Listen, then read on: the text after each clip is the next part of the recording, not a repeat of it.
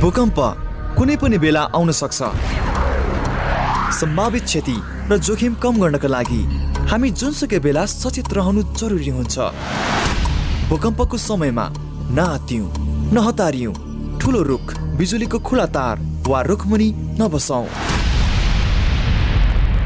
सामाजिक सचेतनाका लागि capital FM ninety two point four mega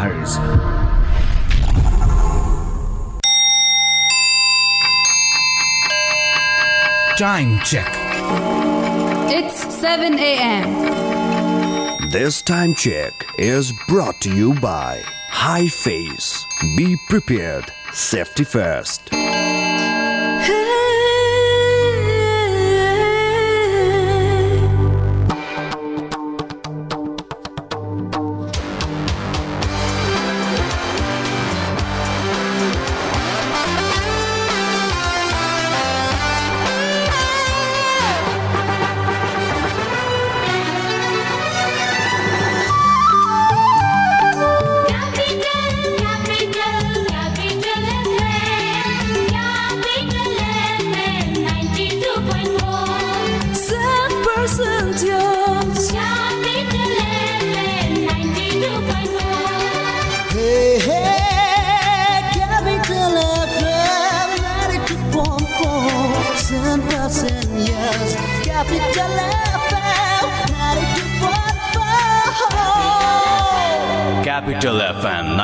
92.4.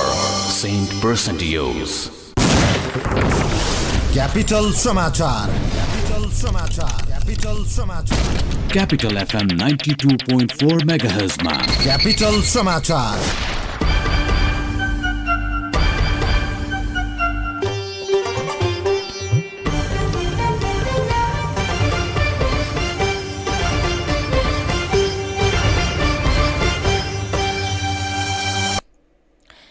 नमस्कार। बिहान सात बजेको क्यापिटल समाचारमा यहाँलाई स्वागत छ। उपस्थित छु मिना सुरुमा मुख्य समाचारका शीर्षकहरू। कंग्रेस सभापति देउबाको अलमलका कारण पार्टी अनिर्णयको बन्दी बनेको पौडेल पक्षको निष्कर्ष नयाँ सरकार गठनका लागि नेतृत्वलाई दबाव दिने निर्णय। भारतमा पुनः कोरोना संक्रमण बढ्न थालेपछि नेपालमा पनि जोखिम उच्च संक्रमण रोक्न जनस्वास्थ्यका मापदण्ड अनिवार्य सातै प्रदेशमा उच्च सतर्कता अप्नाउन निर्देशन। भारतका आठ राज्यमा कोरोना संक्रमण तीव्र केही स्थानमा लकडाउन तथा कर्फ्यू जारी परीक्षण गर्न स्वीकार गर्नेलाई कार्यवाही गरिने। र सी डिभिजन लिगमा चर्च बोइज युनाइटेडको लगातार तेस्रो जित स्वयम्भू क्लब दुई शून्य गोल अन्तरले पराजित। कति मोबाइल चलाएको मिस्टर फरेनर? आऊ तिमी पनि हेर तिमीलाई पनि काम लाग्छ। ओहो Sara world wide dot com dot NP पो हेरिरहेको? के छ साथी यसमा? के गर्नु साथी? विदेशमा हुँदा सेड्युलमा हिँडिन्थ्यो सबै व्यवस्थित थियो। तर यहाँ आएपछि सबै बिग्रियो। न त खानपान मिल्छ न त डेली डाइट प्लान नै। विदेशबाट मात्र कति मगाउने? आवश्यक फुड सप्लिमेन्टहरू नेपालमै पनि पाउँदो रहेछ नि। त्यसैले लिन आँटेको। तिमी पनि हिँड बरु। तिम्रो यो मोटोपन ब्लड प्रेसर हार्ट जोड्ने दुख्ने समस्याका लागि पनि आवश्यक फुड सप्लिमेन्टहरू लिएर आऊ ल हिँडे जाऊ त्यसो भए। नमस्कार सारा फुड्समा तपाईँहरूलाई स्वागत छ। तनाव सहितको व्यस्त जीवनशैली बदलिदो खानपान अनि त्यसले सृजना गरेका रोगहरू समाधानका लागि हामी तपाईँलाई शत प्रतिशत प्राकृतिक फुड सप्लिमेन्ट्रीहरू सुपर फुड अर्ग्यानिक फुड र विभिन्न जडीबुटी जन्य जुसहरू दिनुका साथै तपाईँको आवश्यकता अनुसार डाइट प्लान पनि प्रदान गर्दछौ। Sara foods. Kalanki Kathmandu. Phone number. Zero one five double two five one eight one nine eight five double one zero five two three four nine eight zero eight five double zero one four one. यदि फेसबुकमा हुनुहुन्छ भने हामीलाई Facebook dot com slash Sara world wide dot com dot एनपीमा गएर पनि हेर्न सकिन्छ। कला तपाईँ भित्रै नै छ। हामी त त्यसैलाई कौशल बनाउँछौ। जोस तपाईँ भित्र नै छ। हामी त्यसलाई जागर बनाउँछौ। क्षमता छ पक्कै पनि तपाईँसँग। आऊ त्यसलाई योग्यता बनाऊ। उत्साह छ तपाईँसँग धेरै नै। आऊ त्यसलाई उच्च शिखरमा पुर्याऊ प्रतिभा छ तपाईँसँग त्यसलाई दिउँ एआइटिएमको पर्फेक्सन एडमिसन्स ओपन नेपालको सबैभन्दा उत्कृष्ट बिएचएम कलेज एआइटिएम कुमलटारमा इन्टरनेसनल म्यानेजमेन्ट इन्स्टिच्युट स्विजरल्यान्डसँगको सहकार्यमा स्विस बिएचएम एआइटिएम कुमलटार एक सय एघारौं अन्तर्राष्ट्रिय नारी दिवसको उपलक्ष्यमा सम्पूर्ण नारीहरूमा हार्दिक शुभकामना व्यक्त गर्दै कृषि विकास बैङ्क लिमिटेड दुई हजार सतहत्तर चैत्र मसान्तसम्ममा यस बैङ्कमा चेतनशील नारी बचत खाता खोली आकर्षक ब्याज दर सहितका निम्नानुसारका सुविधाहरू उपयोग गर्न सम्पूर्ण नारीहरूमा हार्दिक अनुरोध गर्दछ। उपलब्ध हुने सेवाहरू निशुल्क एटिएम भिजा डेबिट कार्ड निशुल्क इन्टरनेट ब्याङ्किङ निशुल्क मोबाइल ब्याङ्किङ साथै लकर सेवामा पचहत्तर प्रतिशत छुट। सेवा लिनका लागि आजै आफूलाई पाएक पर्ने नजिकको कृषि विकास बैङ्क लिमिटेडमा सम्पर्क गरी वा online account dot ADBL dot GOV dot NP मार्फत आवेदन दिई। चेतनशील नारी बचत खाता खोलौँ र उल्लेखित सुविधाहरू समयमै प्राप्त गरी ढुक्क बनौँ सम्पूर्ण सुविधा सहितको तपाईँ हाम्रो घर आँगनको ब्याङ्क कृषि विकास ब्याङ्क लिमिटेड।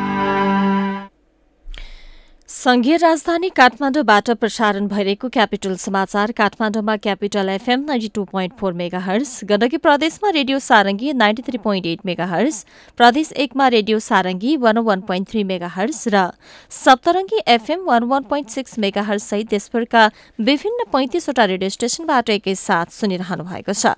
साथै हामीलाई अनलाइनमा सिएफएम अनियर डट कम र रेडियो सारङ्गी डट कमबाट पनि संसारभरकै साथ सुन्न सकिन्छ। समाचार अब विस्तारमा। कंग्रेसमा वरिष्ठ नेता रामचन्द्र पौडेल पक्षले सभापति शेरबहादुर देउबाको अलमलका कारण पार्टी अनिर्णयको बन्दी हुन पुगेको निष्कर्ष निकालेको छ।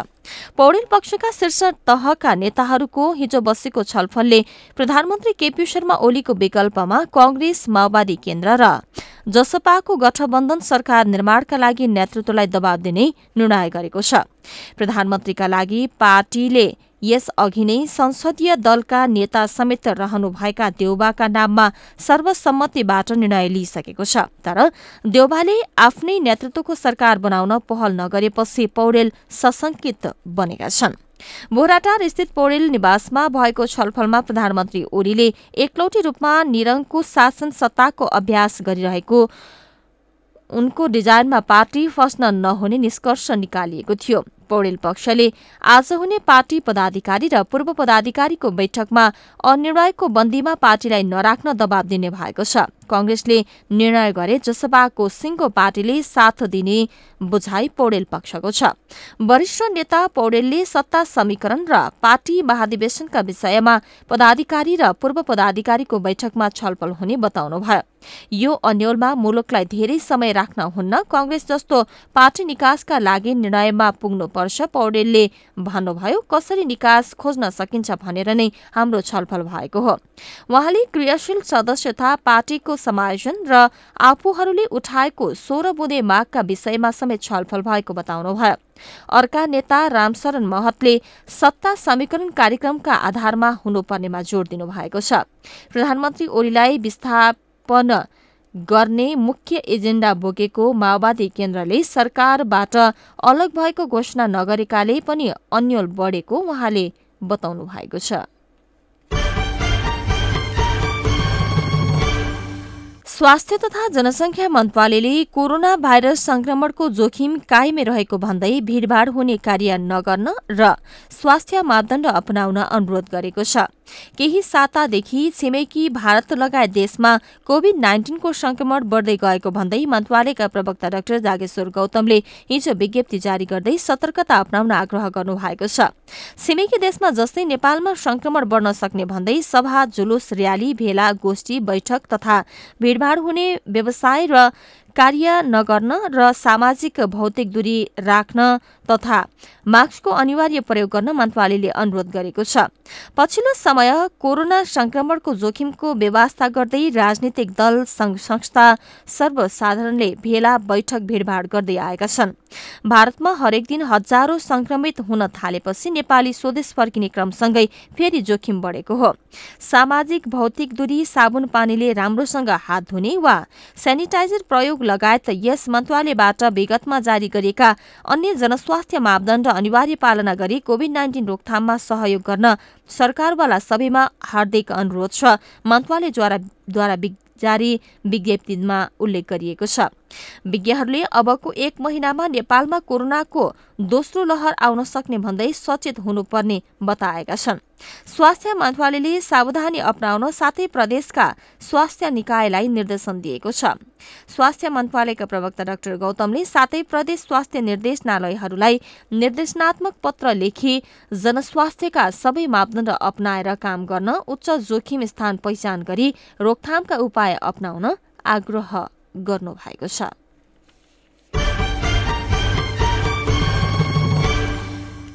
सरकारले कोरोना भाइरस विरुद्धको खोप लगाएका वा बहत्तर घण्टाको पीसीआर रिपोर्ट लिएर आउने पर्यटकहरूका लागि क्वारेन्टिनमा बस्नु नपर्ने निर्णय गरेसँगै पर्यटन क्षेत्र उत्साहित भएको छ। संस्कृति पर्यटन तथा नागरिक उड्डयन मन्त्रालयले पेश गरेको कार्यविधि मन्त्री परिषदले पास गरेसँगै खोप लगाएका र बहत्तर घण्टाको पीसीआर रिपोर्ट लिएर आएका पर्यटकहरू सिधै घुम्न जान पाउने व्यवस्था गरिएको छ। मन्त्री परिषदले पर्यटकलाई त्रिभुवन अन्तर्राष्ट्रिय विमानस्थलबाटै अन अराइभल भिजा दिइने समेत निर्णय गरेको छ। सरकारले गत वर्ष लकडाउनसँगै अन अराइभल भिजा समेत बन्द गरेको थियो। सरकारी निर्णयसँगै अब नेपालमा पर्यटनको माहौल सृजना हुने पर्यटन विभागका महानिर्देशक रुद्र सिंह तामाङले बताउनुभयो। प्रस्ताव पठाएको लामो समयपछि बल्ल सरकारले निर्णय गरेकाले अब केही सहज हुनेछ पर्यटन विभागका महानिर्देशक रुद्र सिंह तामाङले भन्नुभयो। विमानस्थल मै पीसीआरको नमूना लिएर परीक्षण गराउने तयारीमा लागेको समेत तामाङले बताउनु भएको छ। सरकारले विदेशी पर्यटकहरूले पाँच हजार डलरको कोरोना बीमा गर्नुपर्ने व्यवस्था समेत खारेज गरेको छ। एक कार्तिकदेखि भने सरकारले नेपाल आउन चाहने पर्यटकले ट्राभल तथा पर्यटन व्यवसायसँग सम्बन्धित व्यवसायी तथा निकायको सिफारिसमा सोही मुलुक स्थित नेपाली नियोगबाट भिसा लिएर मात्र नेपाल आउनुपर्ने व्यवस्था गरेको थियो।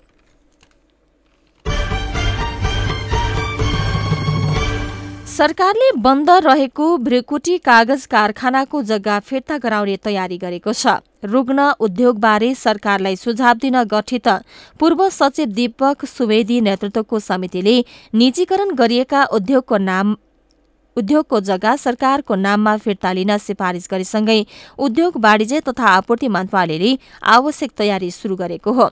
दुई हजार उनपचासमा भ्रिकोटी कागज कारखाना निजीकरण गरिएको थियो। नवलप्रासीको गैँडाकोटमा रहेको कारखानाले लेख्ने तथा छाप्ने कागज तथा पल्प उत्पादन गर्ने गरेको थियो। सरकारले निजीकरण गरेसँगै केही समयपछि चल्न नसकेर बन्द हुन पुगेको थियो। उद्योगको जिम्मेवारी पाएको गोल्छा समूहले कर्मचारी तथा ब्याङ्कको दायित्व फरफराक गर्न जग्गा बिक्री गर्न प्रस्ताव गरेको छ तर समितिले उद्योग गोल्छा समूहको प्रस्ताव अनुचित भन्दै उक्त जग्गा सरकारको जिम्मामा लिन सिफारिस गरेको हो। समितिले उद्योगले माग गरे बमोजिमको जग्गा बिक्री गर्ने अनुमति प्रदान गर्न सिफारिस गर्न सकिने अवस्था नरहेको स्पष्ट उल्लेख गरेको छ।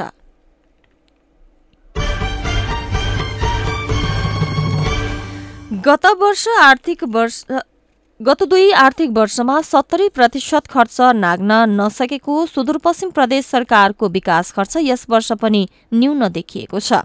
चालू आर्थिक वर्षको गत फागुनसम्म बीस प्रतिशत मात्रै विकास खर्च भएको छ। प्रदेश लेखा नियन्त्रक कार्यालय कैलालीको तथ्याङ्क अनुसार फागुन मसान्तसम्म प्रदेश सरकारको विकास बजेट बीस प्रतिशत मात्रै खर्च भएको जनाएको छ। पुँजीगततर्फ बीस दशमलव त्रिहत्तर र चालुतर्फ बाइस दशमलव पचासी प्रतिशत मात्रै बजेट खर्च भएको प्रदेश लेखा नियन्त्रक वासुदेव जोशीले बताउनुभयो। उहाँले भन्नुभयो गत वर्षको तुलनामा बजेट कार्यान्वयनको अवस्थामा केही सुधार देखिएको भए पनि आशातीत रूपमा खर्च हुन सकेको छैन।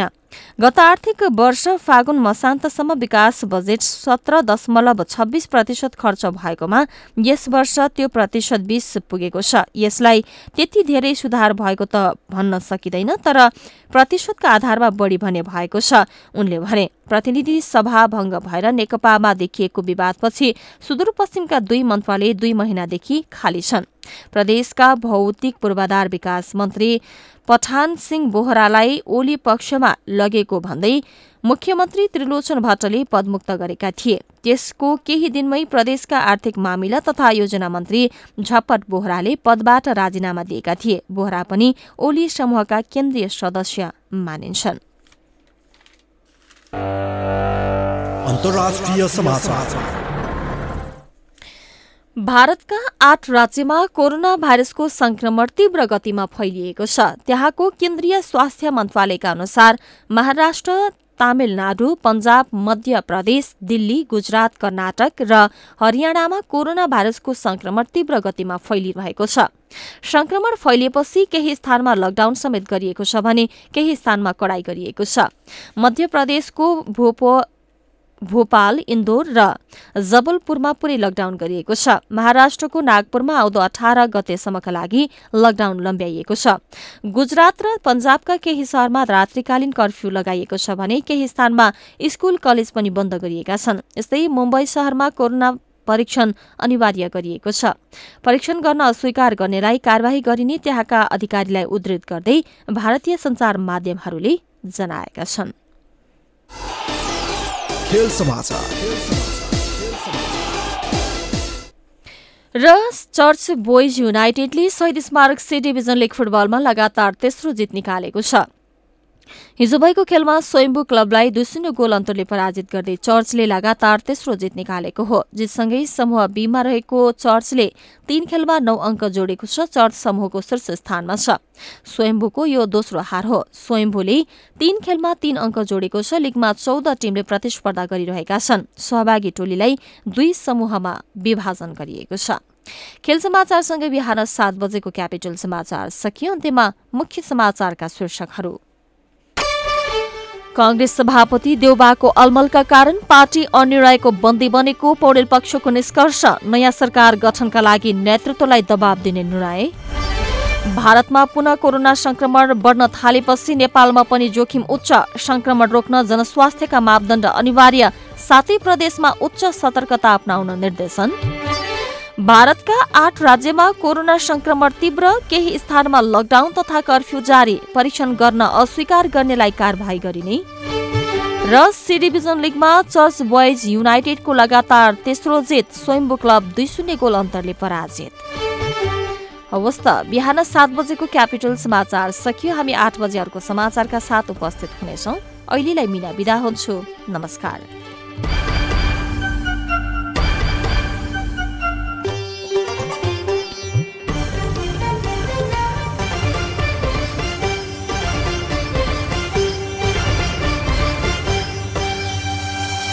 साथ साथ सदाभरको जोड्छ सम्बन्ध यो सुरक्षाको आभास हो लक्ष्मी। विश्वास यो टुट्दैन कहिले? साथ यो रहिरहन्छ जहिले? सधैँ सँगै रहने बाचा हो लक्ष्मी। लक्ष्मी स्टिल नेपालकै ग्यारेन्टेड नम्बर वान क्वालिटी केही गर्ने केही बन्ने अठोट तपाईँको साथ समर्थन हामी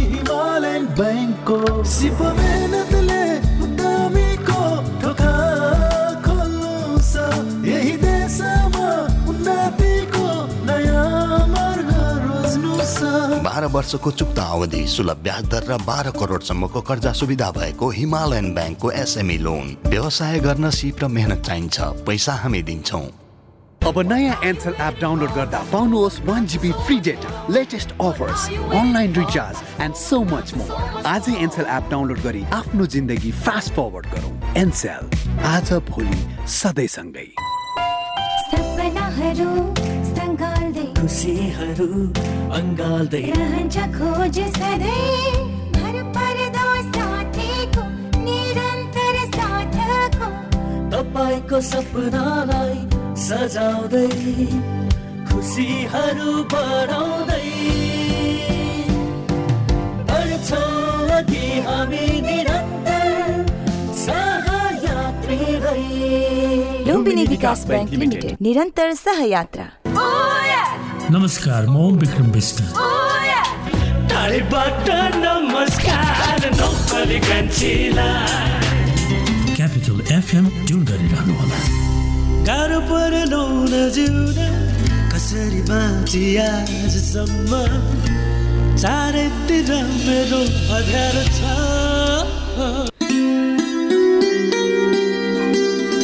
मित्रता सद्भाव र संस्कृतिको पुल। कार्यक्रम हिमाल वारिपारी। क्यापिटल मिडिया ग्रुपको विशेष प्रस्तुति कार्यक्रम हिमाल वारिपारी।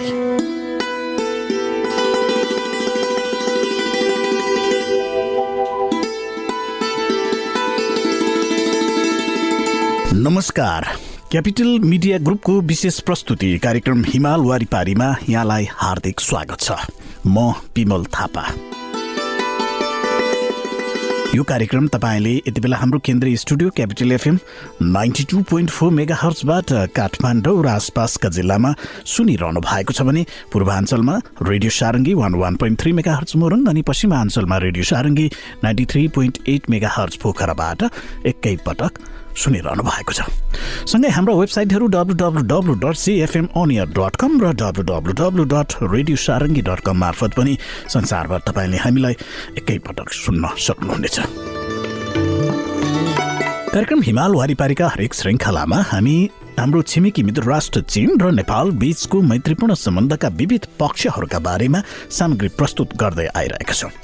नेपाल र चीन बीचको सुखद सम्बन्धलाई झल्काउने गतिविधिहरू र नेपाल र चीन बीचको आर्थिक सामाजिक तथा सांस्कृतिक सम्बन्ध एवं चीनका विषयमा विविध जानकारीमूलक सामग्री विषयवस्तुहरू कार्यक्रममा प्रस्तुत गर्दछौँ।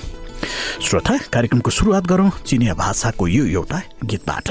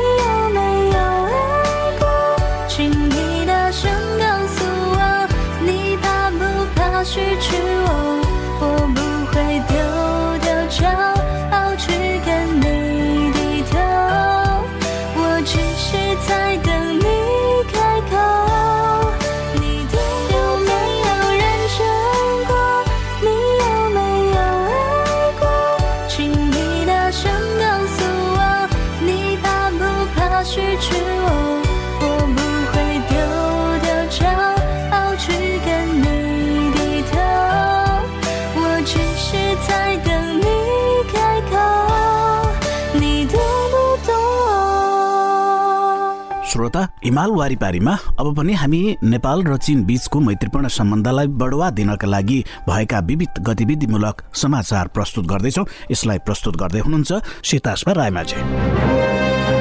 मार्च अठारदेखि उन्नाइस तारिकसम्म चीन अमेरिका उच्चस्तरीय रणनीतिक वार्ता अमेरिकाको अनकोरेजमा सम्पन्न भएको छ। वार्ता सम्पन्न भएपछि चिनिया कम्युनिस्ट पार्टी केन्द्रीय समितिको राजनैतिक ब्युरोका सदस्य एवं केन्द्रीय वैदेशिक मामिला कार्यालयका प्रमुख याङ चे छ र राज्य परिषदका सदस्य एवं परराष्ट्र मन्त्री वाङ यीले संवाददातालाई अन्तर्वार्ता दिनुभएको छ। अन्तर्वार्तामा प्रमुख याङले चीनले दृढताका साथ देशको सार्वभौमिकता सुरक्षा र विकासितको संरक्षण गर्दै जाने भन्दै चीनको विकास र समृद्धिलाई कसैले छेक्न नसक्ने कुरा औलाउनुभयो। परराष्ट्र मन्त्री वाङले दुवै पक्षबीच निकै ख्याल विचार मौजुद रहेकाले सम्झौता वार्ता मार्फत त्यसको समाधान गर्न सकिने भन्दै लामो समयदेखि रहँदै आएका समस्याहरूको संवादद्वारा नियन्त्रण र व्यवस्थापन गर्न सकिने विचार व्यक्त गर्नुभएको छ। परराष्ट्र मन्त्री वाङले दुवै पक्षबीच लामो समयदेखि रहँदै आएका समस्याहरूको संवादद्वारा नियन्त्रण र व्यवस्थापन गर्न सकिने विचार व्यक्त गर्नुभएको छ। दुई दिने चीन अमेरिका उच्च रणनैतिक वार्ता अमेरिकाको एन्कोरेज सहरमा सम्पन्न भएको छ। जोसेफ वाइडेन अमेरिकी राष्ट्रपतिमा आसीन भए यता चीन र अमेरिकाका उच्च अधिकारीहरूबीच भेटवार्ता भएको यो पहिलो पटक हो। सो वार्तामा चीन र अमेरिकाले आफ्नो आन्तरिक तथा बाहिरी राजनीति दुवै देशबीचको सम्बन्ध र संयुक्त रूपमा ध्यान दिएका अन्तर्राष्ट्रिय मामिलाबारे वास्तविक तथा गहन रूपमा वैचारिक आदान प्रदान गरेका छन्। सो वार्ता मार्फत यी दुवै मुलुकले पारस्परिक साझेदारीलाई घनिष्ठ बनाउनुका साथै दुवै पक्षले केही मामिलामा महत्त्वपूर्ण मतभेद पनि थाती राखेका छन्। पहिलो उक्त वार्तामा चिनिया कम्युनिस्ट पार्टीको शासन पक्ष तथा प्रणालीको संरक्षणमाथि कसैले पनि कुनै क्षति पुर्याउन नसक्ने भनेर ताइवान हङकङ सिन्च्याङ र तिब्बत बारेको कुरा चीनको आन्तरिक मामिला रहेको कारण कुनै पनि विदेशी शक्तिले हस्तक्षेप गर्न नसक्ने कुरा चीनले स्पष्ट पारेको छ। दोस्रो यी दुवै देशबीचको महत्त्वपूर्ण मतभेद रहे तापनि अमेरिकासँगको व्यावहारिक सहकार्य गर्न सक्ने क्षेत्र खोज्न चीन सधैँ नै प्रयास गर्दै जानेछ। यसबाट यी दुई मुलुक तथा विश्वको हितका लागि चीनले जिम्मेवारी वहन गरेको देखिन्छ। तेस्रो चीनले ठुला मुलुकहरूसँगको सम्बन्ध कसरी विकास गर्ने भन्ने विषयबारे स्पष्ट रूपमा विचार दिनुका साथै वास्तविक बहुपक्षीयतावादप्रतिको अडानलाई पालना गर्दै जाने अठोट देखाएको छ। चीन सरकारद्वारा क्यामरुनलाई चिकित्सा प्रबन्ध सहायता हस्तान्तरण समारोह पन्ध्र तारिक क्यामरुनको राजधानी याउन्दमा आयोजना गरिएको छ। क्यामरुनको स्वास्थ्य मन्त्रालय अन्तर्गत सहकार्य विभागका प्रमुख बेलसिरले चीनले चन्दा स्वरूप प्रदान गरेको चिकित्सा प्रबन्ध ग्रहण गर्दै चीन सरकारप्रति कृतज्ञता प्रकट गर्नुभएको छ।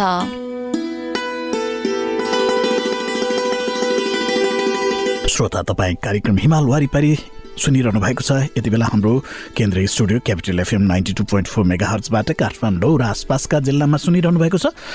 प्रदेश नम्बर एकमा radio Sarangi one one point three megahertz Morang अनि गण्डकी प्रदेशमा radio Sarangi ninety three point eight megahertz मार्फत एकैसाथ सुनिरहनु भएको छ। सँगै हाम्रो वेबसाइटहरू W W W dot CFM अनियर dot com र W W W dot radio Sarangi dot com मार्फत हामीलाई संसारभर सुन्न सक्नुहुनेछ।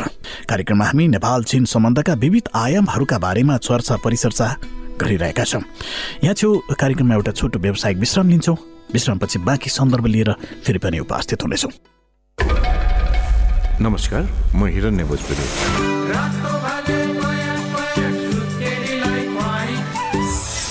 तपाईँ यति बेला capital FM ninety two point four mega सुनिरहनु भएको छ।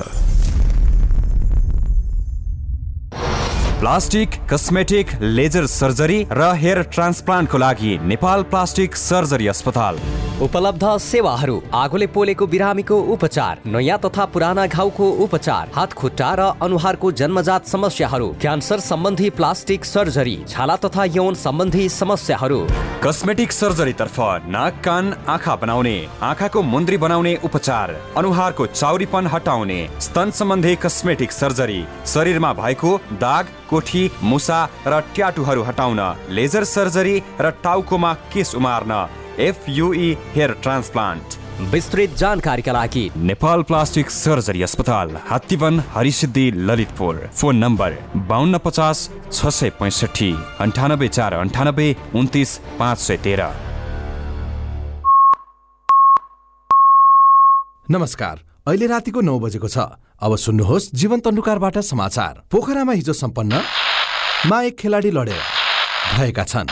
प्रतिस्पर्धात्मक उक्त खेलमा खेलाडीले खेलाडीलाई गरेका थिए। रुकावट भए त असर पर्छ नै तर सर्वोत्तम सिमेन्टसँग छ। विद्युत उत्पादन गर्ने आफ्नै प्रविधि जसले विद्युतको रुकावट हुँदा पनि निरन्तर रूपमा बाँड्छ।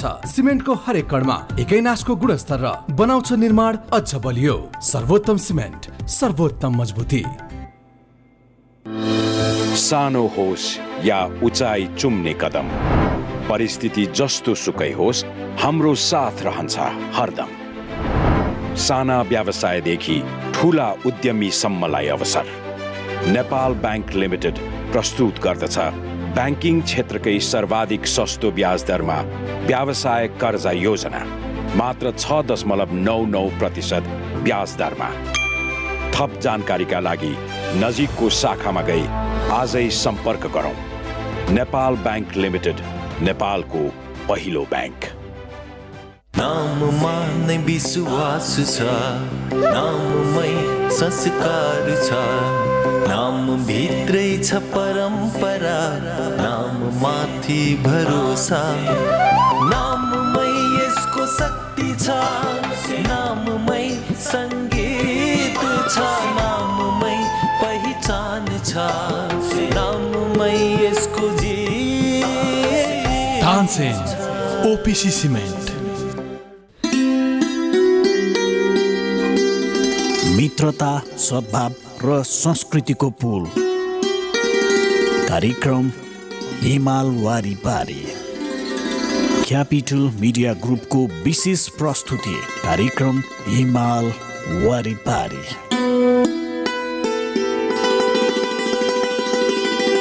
श्रोता यो व्यावसायिक विश्रामपछि यहाँलाई फेरि पनि स्वागत छ। तपाईँ सुन्दै हुनुहुन्छ कार्यक्रम हिमाल वारिपारी। यो कार्यक्रम तपाईँले काठमाडौँ र आसपासका जिल्लामा capital FM ninety two point four mega हर्चबाट सुनिरहनु भएको छ भने प्रदेश नम्बर एकमा radio Sarangi one one point three megahertz Morang अनि गण्डकी प्रदेशबाट radio Sarangi ninety three point eight megahertz मार्फत सुनिरहनु भएको छ भने हाम्रा वेबसाइटहरू W W W dot CFM dot com र W W W dot radio Sarangi dot com मार्फत पनि संसारभर एकैपटक सुनिरहनु भएको छ। कार्यक्रम हिमाल वारिपारीमा छिमेकी मित्र राष्ट्र चीन र नेपाल बीचको मैत्रीपूर्ण सम्बन्धका विविध आयामहरूका बारेमा सामग्री प्रस्तुत गरिरहेका छौँ।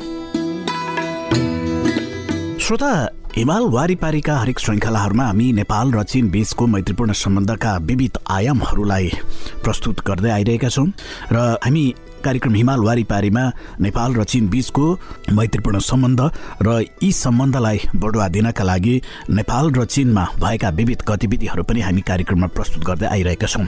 अब पनि हामी एउटा रोचक जानकारी यहाँ प्रस्तुत गर्दैछौँ। यसलाई प्रस्तुत गर्दै हुनुहुन्छ साथी श्याम राणा मगर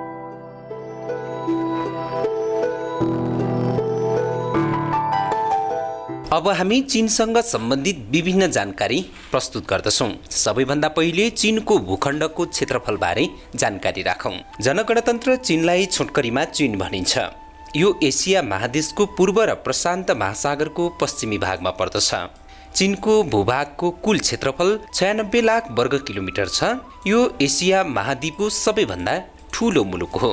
विश्वमा यो रुस र क्यानाडाभन्दा सानो छ। यसरी भूभागको दृष्टिकोणले चीन विश्वको तेस्रो ठुलो देश हो। यसरी भूभागको दृष्टिकोणले चीन विश्वको तेस्रो ठुलो देश हो। चीनको भूखण्ड उत्तरी चीनको मोह नदीको उत्तरमा पर्ने हैलुङच्याङ नदीको केन्द्रबाट पचास डिग्री तिस मिटर अक्षांश र दक्षिणी चीनको नान्सा टापुहरूको सबैभन्दा दक्षिणतिर रहेको चङमु आसन भन्ने टापुसम्म रहेको छ। चीनको सुदूर उत्तर र दक्षिण बीचको अक्षांशको अन्तर उना पचास डिग्री भन्दा बढी छ भने उत्तर तथा दक्षिण बीचको भौगोलिक दूरी पचपन्न सय किलोमिटर जति छ। चीनको भूखण्ड पूर्वी चीनको हैलुङच्याङ नदी र उसुलीच्याङ नदी मिसिएको स्थानबाट पूर्वी देशान्तर एक सय पैँतिस डिग्री पाँच मिनट पश्चिमी चीनको फामिल टार भूमिसम्म पूर्वी देशान्तर तिहत्तर डिग्री चालिस मिनट रहेको छ। पूर्व र पश्चिम बीचको देशान्तर साठी डिग्री भन्दा बढी र पूर्व तथा पश्चिम बीचको अन्तर पाँच हजार किलोमिटर जति छ। चिनको स्थल सीमा क्षेत्रको लम्बाइ बाइस दशमलव आठ हजार किलोमिटर छ। पूर्वतिर प्रजातान्त्रिक जनगणतन्त्र कोरियासँग जोडिएको छ उत्तरतिर मङ्गोलियासँग जोडिएको छ उत्तर पूर्वतिर काजकस्तान र किर्जिकिस्तानसँग जोडिएको छ। त्यस्तै गरी पश्चिम र दक्षिण पश्चिमी अफगानिस्तान पाकिस्तान भारत नेपाल भुटान लगायत मुलुकहरूसँग जोडिएका छन्। दक्षिणतिर म्यानमार लाओस र भियतनामसँग जोडिएको छ भने पूर्व तथा दक्षिणी पूर्वतिर गणतन्त्र Korea Japan Philippines Malaysia Indonesia पर्दछन्। यिनीहरूलाई चीनको भूभागदेखि सागरले छुट्याएको छ। अब चीनको राष्ट्रिय झण्डा राष्ट्रिय चिन्ह राष्ट्रिय गीत र राजधानीबारे जानकारी लिउँ। चीनको राष्ट्रिय झण्डा पाँच तारे रातो झण्डा चीनको राष्ट्रिय झण्डा हो। त्यसको पृष्ठभूमिको रङ रातो छ। रातो रङको अर्थ क्रान्ति हो। पाँच ताराको रङ पहेँलो छ। हरेक साना ताराको एउटा कुना ठुलो ताराको केन्द्रतर्फ फर्किएको छ। यसको अर्थ चिनिया कम्युनिस्ट पार्टीको नेतृत्वमा क्रान्तिकारी जनता बीचको एकता हो। अब चीनको राष्ट्रिय चिन्हबारे जानकारी लिउँ। चीनको राष्ट्रिय चिन्हमा राष्ट्रिय पृष्ठ पुष्ट मसल छ हेर्दै सबै दङ्ग छन्। खाना उसको पोसिलो खान्छ ऊ स्वादिलो। छिटो अनि छरितो झट्ट पकाऊ कप कप खाऊ। गोलमोलको स्वादमा सबै सँगै रमाऊ। फेरि आयो स्वादिलो गोलमोल सुमो तयारी चाउ चाउ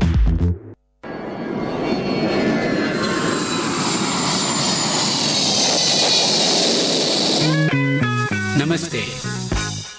You are listening Capital FM 92.4 MHz, a true friend of travelers in Kathmandu. Stay tuned. साथ साथ सदाभरको जोड्छ सम्बन्ध यो सुरक्षाको आभास हो लक्ष्मी। विश्वास यो टुट्दैन कहिले? साथ यो रहिरहन्छ जहिले? सधैँ सँगै रहने बाचा हो लक्ष्मी। लक्ष्मी स्टिल नेपालकै ग्यारेन्टेड नम्बर वान क्वालिटी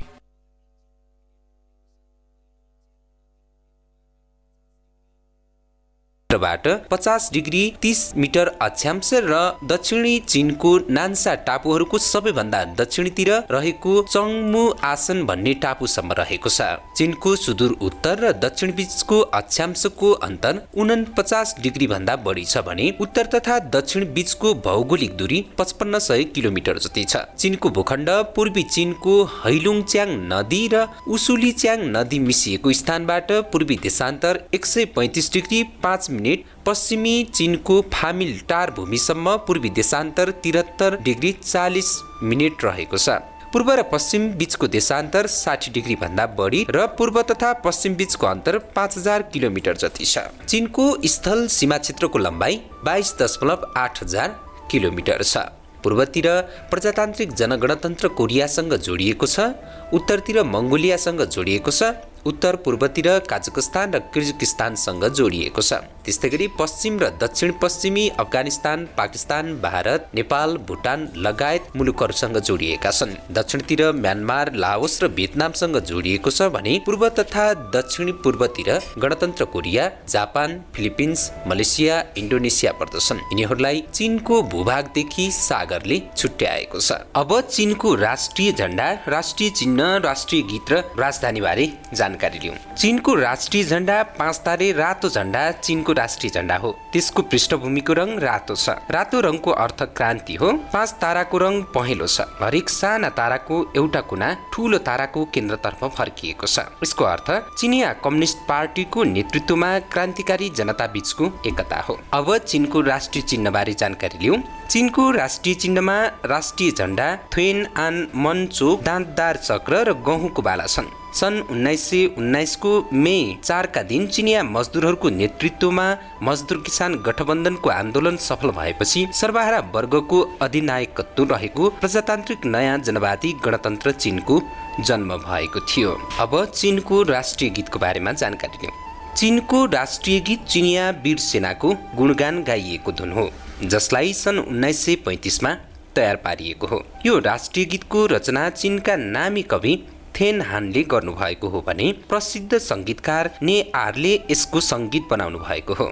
यो गीत मौलिक रूपमा आँधीको समयमा छोराछोरीहरू भन्ने चलचित्रको स्वयंसेवकहरूको मार्च नामको गीत थियो। यस चलचित्रमा राष्ट्रको भाग्यसँग जोडिएको सन् उन्नाइस सय तिसको दशकमा उत्तर पूर्वी चीनमा जापानी अतिक्रमणकारी विरुद्ध सङ्घर्षरतहरूको कथा देखाइएको छ। यस्तै विदेशी अतिक्रमणका विरुद्ध लड्ने चिनिया जनताको साहस अठोट तथा शक्तिशाली स्वयंसेवकहरूको मार्चले चिनिया जनतालाई राष्ट्रिय स्वतन्त्रताका लागि बलिदान गर्ने हौसला दिएको छ। चिनको राष्ट्रिय गीत यस प्रकार छ उठए दास हुन अस्वीकार गर्नेहरू हाम्रो रगत र मासुबाट हाम्रो नयाँ ठुलो पर्खाल बनाऊ। चिनिया जनता अत्यन्त नाजुक घडीमा छन्। प्रत्येक व्यक्तिले हाँक दिनै पर्छ। उठ उठ उठ। लाखौँ मुटुहरूका साथ एकै मनले शत्रुका बन्दुकको सामना गर। अघि बढ। शत्रुका बन्दुकको सामना गर। अघि बढ अघि बढ अघि बढ बढ। चिनको राष्ट्रिय गीत यस्तो रहेको छ। अब चिनको राजधानी बारे जानकारी राखौँ। चिनको राजधानी पेइचिङ हो। सन् उन्नाइस सय उनपचास सेप्टेम्बर सत्ताइस तारिक चिनको जन राजनैतिक परामर्शदात्री सम्मेलनको पहिलो पूर्ण बैठकमा चिनको राष्ट्रिय गीत औपचारिक रूपमा निश्चित हुनु अघि वीरसेना धुनलाई चिनको राष्ट्रिय गीत बनाउने निर्णय प्रस्ताव पारित भएको थियो। सन् दुई हजार चार मार्च चौध तारिकका दिन चिनको दसौँ राष्ट्रिय जनकङ्ग्रेसको दोस्रो बैठकमा संविधान सम्बन्धी संशोधित निर्णय प्रस्ताव पारित भएर वीरसेना धुनलाई चिनको राष्ट्रिय गीतको रूपमा औपचारिक रूपमा राखिएको थियो। अब चिनका समुद्रहरू र टापुहरू बारेमा यो जानकारी। चिनको मुख्य भूमिको समुद्र तट रेखा उत्तरी चिनको ल्याउनिङ प्रान्तको यालुच्याङ नदीदेखि दक्षिणी चिनको पहिलो नदीसम्म फैलिएको छ। त्यसको लम्बाइ अठार हजार किलोमिटर छ। चिनका नजिकका समुद्रहरूलाई पाँचवटा ठुलो क्षेत्रमा विभाजित गरिएको छ अर्थात् पोहाई समुद्र वाङहाई समुद्र तुहाई सागर नानहाई सागर तथा थाइवानदेखि पूर्वपट्टि प्रशान्त महासागर क्षेत्र। तीमध्ये पोहाई समुद्र चिनको भित्री सागर हो। थाइवानको पूर्वमा पर्ने प्रशान्त महासागरीय क्षेत्र उत्तरमा जापानको लियो क्यौ द्वीपदेखि दक्षिणमा चाहिँ पाँच जलडम्बरसम्म पर्दछ। चिनको समुद्री क्षेत्रमा बुहाई समुद्र तथा हाङहाई समुद्र पूर्वी चिन सागर दक्षिणी चिन सागर तीनवटा ठुला समुद्र छन्। पूर्वी तथा दक्षिणी चिनको समुद्र तट रेखाको लम्बाइ अठार हजार किलोमिटर रहेको छ। समुद्री क्षेत्रफल सडचालिस लाख तिस हजार वर्ग किलोमिटर छ। चिनको समुद्री क्षेत्रमा पाँच सय वर्ग मिटर भन्दा ठुलो टापको संख्या पाँच हजार भन्दा बढी छ। तीमध्ये सबैभन्दा ठुलो टापु थाइवान टापु हो। त्यसको क्षेत्रफल छत्तिस हजार वर्ग किलोमिटर छ। त्यसपछि हाइनान टापुको क्षेत्रफल चौतिस हजार वर्ग किलोमिटर छ। थाइवान टापुको उत्तर पूर्वीमा अवस्थित ट्याउ र चिवै टापु चिनको सबैभन्दा पूर्वतिर रहेका टापु हुन्। दक्षिणी चिन सागरमा छरिएर रहेका टापुहरू समुद्रकै सतहमा रहेका चट्टानहरू तटहरूलाई नानहाई समुद्रका टापुहरू भनिन्छ। यी टापुहरू चिनको सबैभन्दा दक्षिणतिर रहेका टापुहरू हुन्। ती टापुहरूको अवस्थिति अनुसार तिनीहरूलाई तुङसा टापुहरू सिसा टापुहरू मध्य टापुहरू र दक्षिण टापुहरू नाम दिएको छ।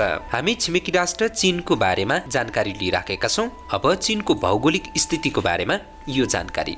चिन धेरै पहाड भएको एक देश हो। चिनको पहाडी क्षेत्रले चिनको ठुलो क्षेत्रफलको दुई तिहाई भाग ओगटेको छ। यहाँको पहाडी क्षेत्रमा ठुला पहाड थुम्का र टारभूमि समावेश छन्। चिनको विविध भौगोलिक अवस्थिति अनुसार चिनमा उच्च पहाडी क्षेत्र तेत्तिस प्रतिशत टारभूमि छब्बिस प्रतिशत भन्ज्याङ उन्नाइस प्रतिशत समथर भूमि बाह्र प्रतिशत र पहाडी क्षेत्र दस प्रतिशत रहेको छ।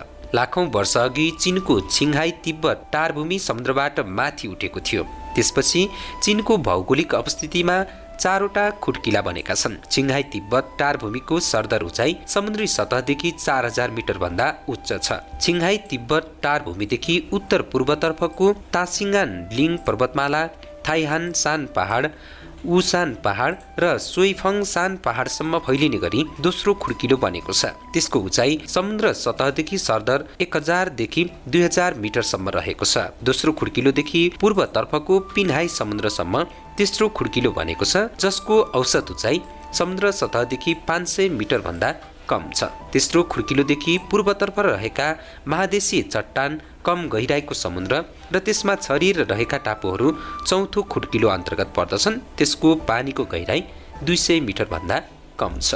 अब चिनमा रहेको पर्वतमालाको बारेमा जानकारी लिउँ। बढी अग्ला र शानदार पर्वतमालाहरूले विभिन्न दिशातिर तेर्सिएर चिनको भूगोलको मेरुदण्ड बनाएका छन् र तिनका धेरै शाखा पहाडहरू पनि विभिन्न दिशातिर तेर्सिएका छन्। चिनका प्रख्यात ठुला पर्वतमालाहरूमा हिमाल खुङलुङ थियोन सानथाङ कुलासान छिङलिङ तासिन आनलिङ थाइहाङ सान्छी लेङसान र हन्तवाङसान आदि छन्। हिमालय पर्वतमाला वृत्तांशको आकारमा चीन भारत र नेपाल बीचको सिमानामा फैलिएको छ। त्यसको लम्बाइ दुई हजार चार सय किलोमिटर भन्दा बढी छ। समुद्र सतहदेखि त्यसको औसत उचाइ छ हजार मिटर छ। त्यो विश्वमा सबैभन्दा अग्लो र ठुलो पर्वतमाला हो। खुङलुङ पर्वतमाला पश्चिममा फामिल टार भूमिदेखि पूर्वमा चिनको सछवान प्रान्तको उत्तर पश्चिमी भागतिर फैलिएको छ। त्यसको लम्बाइ दुई हजार पाँच सय किलोमिटरभन्दा बढी छ।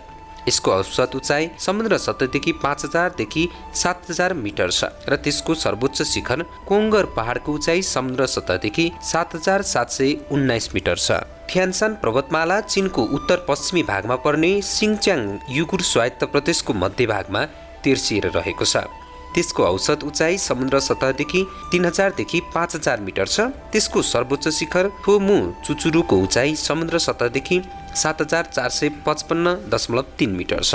थाङकुलासान पर्वतमाला चिङहाई तिब्बत टार भूमिको मध्यभागमा पर्दछ। त्यसको औसत उचाइ समुद्र तहदेखि छ हजार मिटर छ। जसको शिखर कलाताङ तोङ चुचुरुको उचाइ समुद्र सतहदेखि छ हजार छ सय एक्काइस मिटर छ।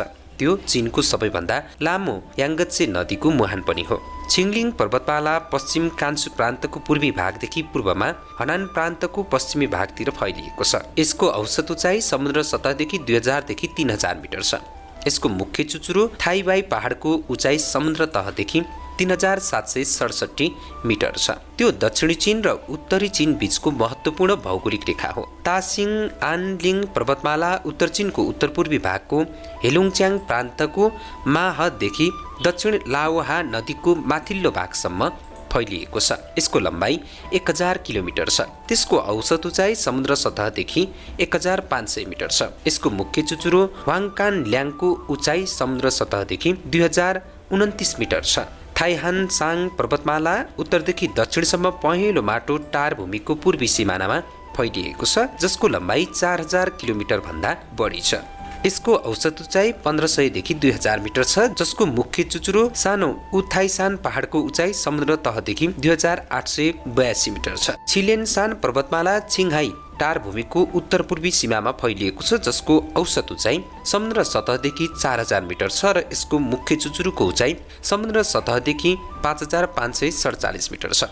हन्तवाङसान पर्वतमाला छिङहाई तिब्बत टार भूमिको दक्षिण पूर्वी भागमा र तिब्बत स छ्वान र युनान प्रान्तको सङ्गम स्थलमा पर्दछ। यसको औसत उचाइ समुद्र सतहदेखि दुई हजारदेखि छ हजार मिटर छ। यसको शिखर कोङ्गा पहाडको उचाइ समुद्र सतहदेखि सात हजार पाँच सय छपन्न मिटर रहेको छ।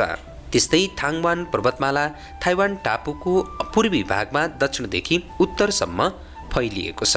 यसको औसत उचाइ समुद्र सतहदेखि तिन हजारदेखि पैँतिस सय मिटर छ जसको मुख्य शिखर युसान पहाडको उचाइ समुद्र सतहदेखि तिन हजार नौ सय सन्तानब्बे मिटर छ। यसका अतिरिक्त चिनमा वाङसान थाइसान वासान सुनसान हन्सान अमैसान लुसान उतानसान र एन्तानसान आदि प्रख्यात पहाडहरू छन्। अब चिनका नदीहरूको बारेमा जानकारी लिउँ। चिनमा धेरै नदीहरू छन्। सम्पूर्ण भाव क्षेत्रमा एक हजार वर्ग किलोमिटर भन्दा बढी क्षेत्रफल ओगटेका नदीहरूको संख्या चिनमा पन्ध्र सय भन्दा बढी छ। यी नदीहरूलाई समुद्रमा मिसिने र समुद्रमा नमिसिने नदी गरी दुई भागमा विभाजित गरिएको छ। समुद्रमा मिसिने नदीहरूको क्षेत्रफल चिनको कुल क्षेत्रफलको चौसठी प्रतिशत छ। छाङच्यान नदी वाङ्ह नदी वाङ्ह नदी हैलौच्याङ नदी चच्याङ नदी ल्याउह नदी हाइह नदी वाह नदीहरू पूर्वतर्फ बगेर नै प्रशान्त महासागरमा मिसिएका छन्। तिब्बतको यालुचाङ्बु नदी पूर्वतर्फ बगेर विदेशमा गएर भारतीय महासागरमा मिसिएको छ। यो नदीको लम्बाइ पाँच सय चार दशमलव छ किलोमिटर भएको विश्वको सबैभन्दा ठुलो घाँटी अर्थात् यालु चाङ्बु घाँटीबाट बग्दै गएको छ। सिच्याङको अर्चिज नदी उत्तरतर्फ बगेर नै आर्कटिक महासागरमा मिसिएको छ। त्यस्तै छाङच्याङ अर्थात् याङ्सी नदीको लम्बाइ छ हजार तिन सय किलोमिटर छ। त्यो अफ्रिकाको नाइल नदी र दक्षिण अमेरिका महाद्वीपको अमेजन नदी दुईवटा नदी भन्दा मात्र सानो छ। अर्थात् यो विश्वको तेस्रो ठुलो नदी हो। छाङच्याङ नदीको मुहान अग्लो पहाडमा छ त्यसको जल साधन पर्याप्त छ। यसले चिनको दक्षिणी भेगमा यसले चिनको दक्षिणी भेगमा पूर्वी र पश्चिमी क्षेत्र जोडेको छ। यातायातको दृष्टिबाट हेर्दा यो नदी मानिसको शरीरमा धमनी जस्तै छ। त्यसैले यसलाई सुनौलो जलमार्ग भनिन्छ। छाङच्याङ नदीको मध्य तथा तल्लो भागमा न्यानो तथा नरम जलवायु छ त्यहाँ पर्याप्त पानी छ र उर्वर भूमि छ। साथै चिनको सबभन्दा विकसित औद्योगिक तथा कृषक क्षेत्र पनि त्यही रहेको छ। वाङ्गा नदी चिनको दोस्रो ठुलो नदी हो। त्यसको लम्बाइ पाँच हजार पाँच सय किलोमिटर छ।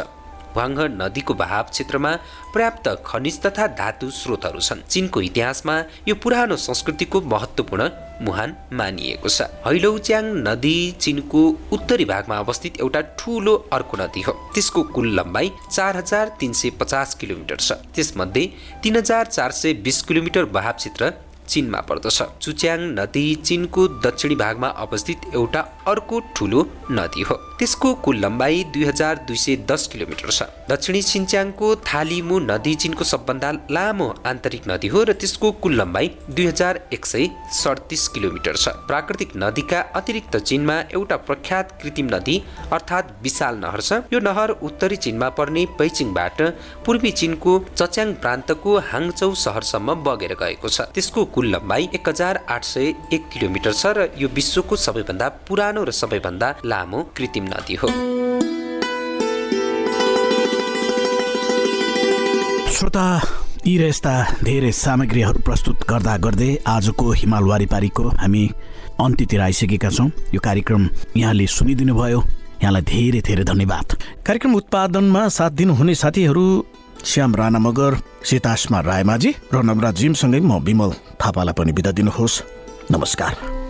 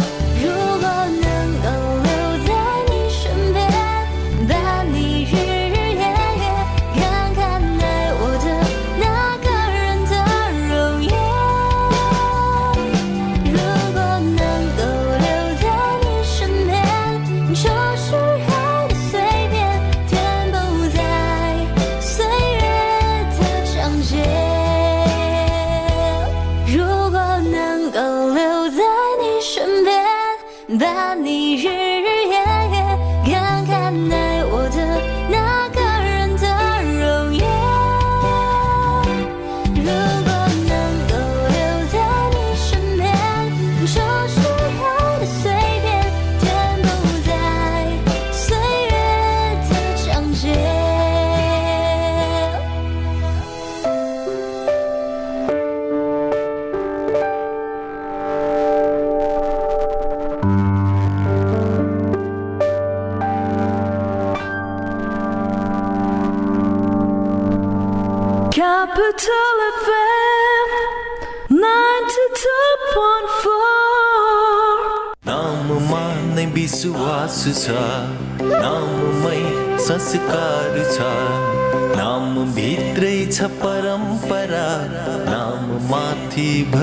भरोसा नाममै यसको शक्ति छ।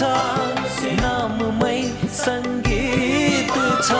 नाममै पहिचान छ। नाममै यसको G Tansen OPC cement.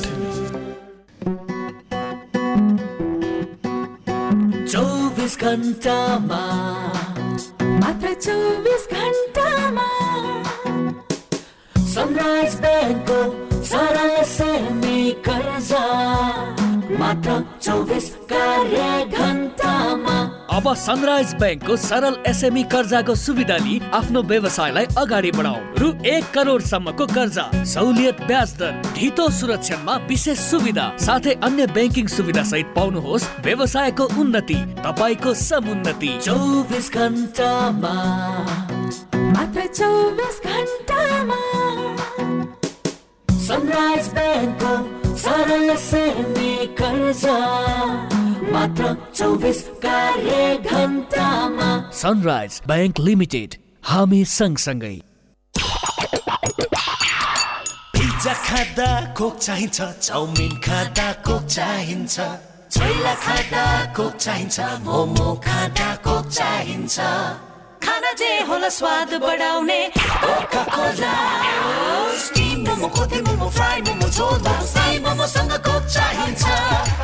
खाना जे होला स्वाद बढाउने Coca-Cola Coca-Cola and Coke are the registered trademarks of the Coca-Cola Company. Carbonated beverage.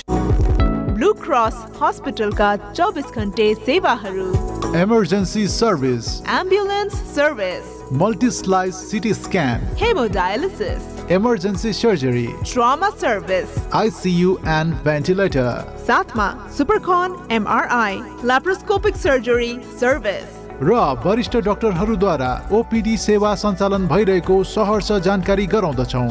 Blue cross hospital Tripureshwar Dasharath Rangashala अगाडि। Contact number four two six two zero two seven. Four two six one seven nine six. Four two six nine seven two seven.